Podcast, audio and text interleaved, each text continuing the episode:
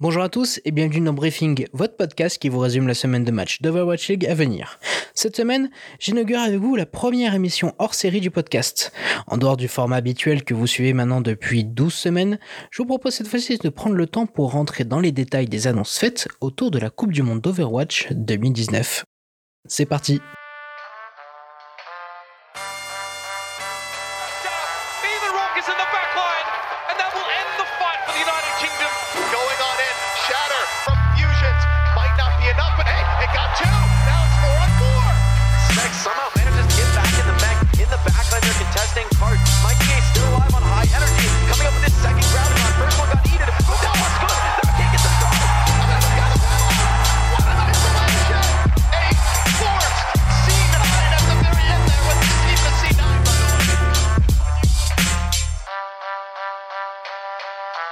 La Coupe du Monde d'Overwatch est une compétition e-sportive vieille de 3 ans, mettant en avant les différents talents internationaux du jeu Overwatch. Cette compétition est l'une des festivités proposées par Blizzard lors de sa grande messe annuelle à Anaheim en Californie, où l'éditeur des jeux StarCraft et World of Warcraft annonce ses nouveautés pour l'année à venir et y regroupe l'ensemble des phases finales des compétitions e-sportives de ces jeux. D'abord dans un format d'événement communautaire en 2016, où ce sont plus des influenceurs sur le jeu qui ont été sélectionnés pour participer au tournoi, Blizzard invite les joueurs professionnels à participer à sa Coupe du Monde l'année suivante en mettant en place des comités de sélection nationaux votés par la communauté, responsables de former les équipes de chaque pays. J'aime beaucoup la, Coupe du Monde justement pour voir le meilleur jeu français qu'on peut proposer. Et ça vraiment en tant que spectateur. Lui, c'est Alexandre, dit sur Replay. C'est un créateur de contenu autour de l'esport Overwatch et il est aussi caster des contenders. Je suis allé à sa rencontre car il suit la scène compétitive Overwatch de très près. De plus, il connaît bien les différents tenants et aboutissants du monde de l'e-sport. D'ailleurs, il a préparé cette année un mémoire ayant comme sujet L'avenir de l'e-sport réside-t-il dans une pratique localisée Bah forcément avec, euh, avec tout ce qu'a fait Trauma euh, sur le mouvement avec le 6, maintenant c'est devenu aussi un moyen bah, de, se retrouver, de partager un moment ensemble avec tous les, tous les spectateurs français. Donc ça fait vraiment plaisir. Et c'était un week-end absolument génial. Et me dire qu'on était autant à vouloir supporter la France, etc. On était près de 50 000, je me souviens encore, sur, euh, sur le stream pour euh, France-Canada ensuite. C'était juste fou. Et quelque part, bah, en tant que spectateur, ça fait plaisir de voir à la fois déjà des Français réussir, mais aussi d'avoir son jeu, euh, son jeu favori qui bah, amène autant de monde. Cette année, l'intégralité du tournoi se déroulera sur une semaine en Californie, où les matchs de poule auront lieu avant l'ouverture des portes de la BlizzCon, où se tiendront les phases finales à élimination directe. Les pays seront classés via un système de points et répartis selon les résultats finaux des équipes au cours des trois dernières éditions de la World Cup, avec des qualifications directes en phase finale selon le total de points. Pour l'instant, Blizzard reste vague sur son système de points et n'a pas encore annoncé les équipes d'ores et déjà qualifiées pour la compétition. Mais aujourd'hui, ce n'est pas ce détail-là qui nous intéresse. Dans le calendrier sportif Overwatch, la Coupe du Monde arrive un mois après la fin de la saison de l'Overwatch League. Disons, disons que oui, avec l'Overwatch League maintenant qui va déborder un peu plus sur la, sur la fin d'année, donc normalement c'est 29 septembre si j'ai bien retenu la date de la finale. Et justement, bah, ce serait un mois avant la Coupe du Monde. Donc on se dit, Bon, bah, ça veut dire que c'est bon, ça se superpose pas. Mais le temps bah, de repos qui est nécessaire et le temps de préparation aussi qui est nécessaire pour les équipes, pour les joueurs, forcément, ça, forcément, ça va faire conflit. Et dans un sens, je comprends aussi l'idée de Blizzard. Je suppose que c'est ça. C'est que l'Overwatch League, pour eux, a toujours été au centre, vraiment au, centre, au sommet de leur architecture e-sport sur Overwatch. C'est-à-dire que la, World Cup, c'est quelque chose qui est à part du Path to Pro, qui a une certaine importance tout de même, mais qui n'est pas prioritaire par rapport à l'Overwatch League. Pour créer une émulsion au sein d'une équipe, il faut investir un minimum de deux mois de practice pour atteindre des résultats convenables. Nous ne comptons pas les comités qui souhaitent organiser des phases de sélection de joueurs où le top 500 des joueurs d'une nation passe par plusieurs phases de test. Une sélection qui prend également un bon mois avant de se concrétiser. Il faut comprendre que, contrairement au sport traditionnel, il n'y a pas de fédération nationale d'e-sport Overwatch, et que ce sont les joueurs et les coachs qui prennent sur leur temps, leur énergie et leur fonds personnel pour pouvoir s'entraîner dans la Coupe du Monde. Il n'y a pas de camp de base comme Clairefontaine pour les Bleus, des coachs ou du staff dédié à l'équipe à l'année, voire même de primes en cas de résultat. Ce sont des préparations qui sont au final homemade pour les différentes formations qui mettent parfois à rude épreuve les joueurs déjà fatigués de leur saison. À l'heure actuelle, il est de plus en plus occasionnel de voir apparaître des cas de dépression, de stress, d'anxiété chez des joueurs qui n'arrivent pas à suivre le rythme de la ligue. On sait que le joueur superstar des New York Excelsior Pine a eu du mal à supporter la pression et l'éloignement de ses proches. Victime d'une dépression en milieu de saison dernière, il a préféré rentrer au pays pour se concentrer sur lui-même avant de revenir cette année. En ce qui concerne la Coupe du Monde, Neptuno, le support espagnol des Philadelphia Fusion, a préféré renoncer à la jouer l'année dernière car à bout de souffle après sa première saison d'Overwatch League où lui et son équipe sont arrivés en finale. Parmi les joueurs français, pas mal d'entre eux se posent la question de leur participation à l'édition 2019. Dans une interview donnée à Zaroid en mai 2019, Unco, joueur support pour les Dallas Fuel et sélectionné à deux reprises en équipe de France, a déclaré Juste pour clarifier les choses, ta situation par rapport à la Coupe du Monde. Cette Coupe du Monde, tu vas la jouer ou t'en as pas envie?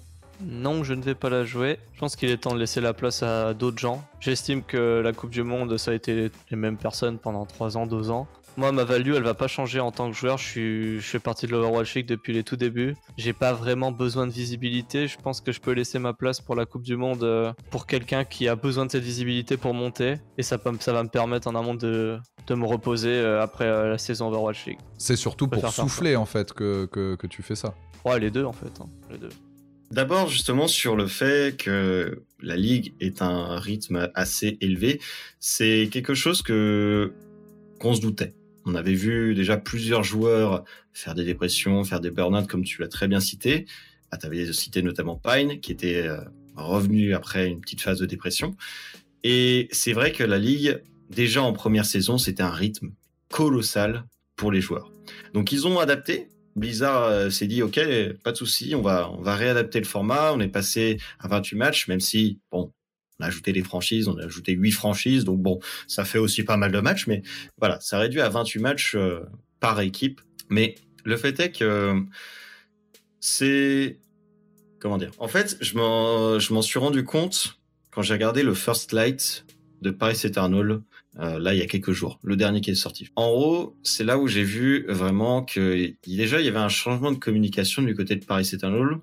On était vraiment en mode, OK, on a, on est, c'était pas les performances que vous attendiez, etc.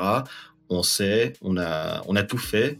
Et ils n'ont pas hésité à montrer aussi le fait que bah, ils n'étaient pas non plus eux satisfaits de leur performance. Et justement, ils ont montré aussi un détail, c'était Gray qui en parlait. Il disait, oui, c'est vrai qu'on a, un, a un job de rêve, mais c'est quand même jouer 10 heures par jour. Et quand tu as fini ces 10 heures par jour, tu es, euh, aussi en train de dormir, en train de, de te reposer, et tu continues de penser à tes erreurs. Et c'est là où tu sens l'impact mental que la ligue et l'e-sport professionnel peut avoir sur les joueurs.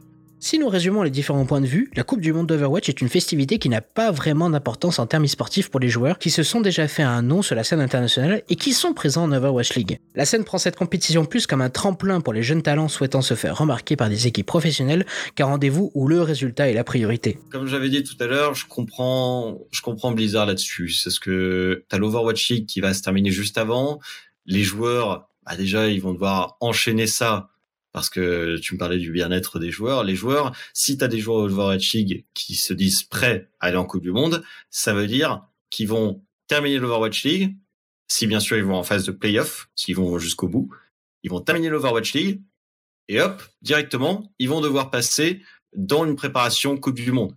Et on sait que il y a quand même une certaine pression à être dans une équipe euh, nationale parce que tu représentes ton pays, tu as énormément de gens qui est derrière.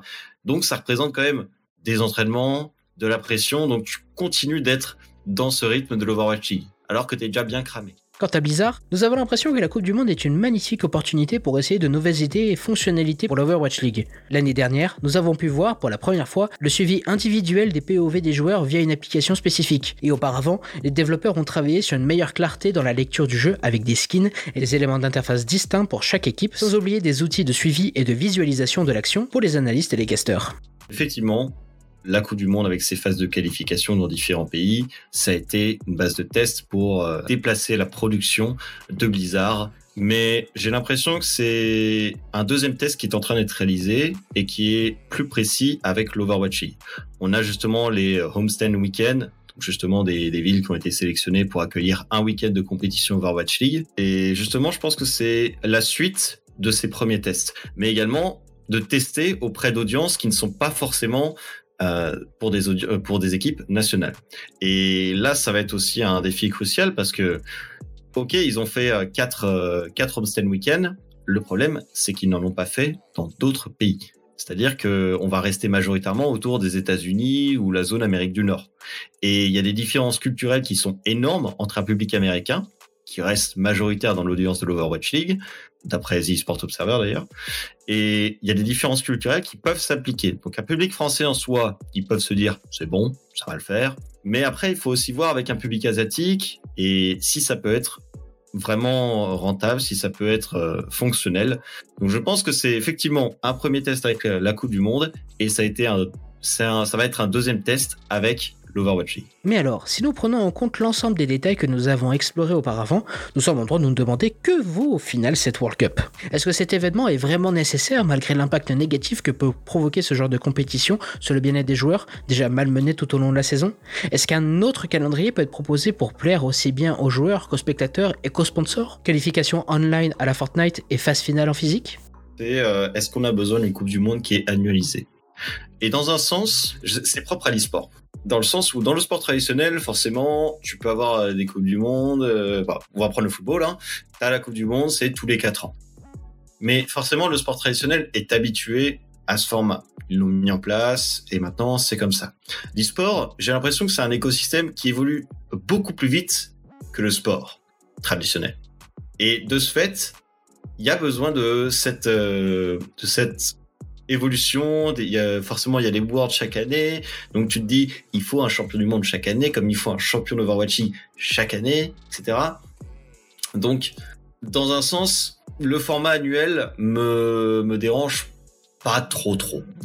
Après, pour le format en lui-même, le format de la compétition. Je dois t'avouer que dans une Coupe du Monde, il faut que ce soit en physique il faut qu'il y ait justement bah, cette possibilité pour la fanbase locale de venir se réunir, euh, je sais pas, d'aller dans un bar pour euh, aller euh, supporter son équipe, etc.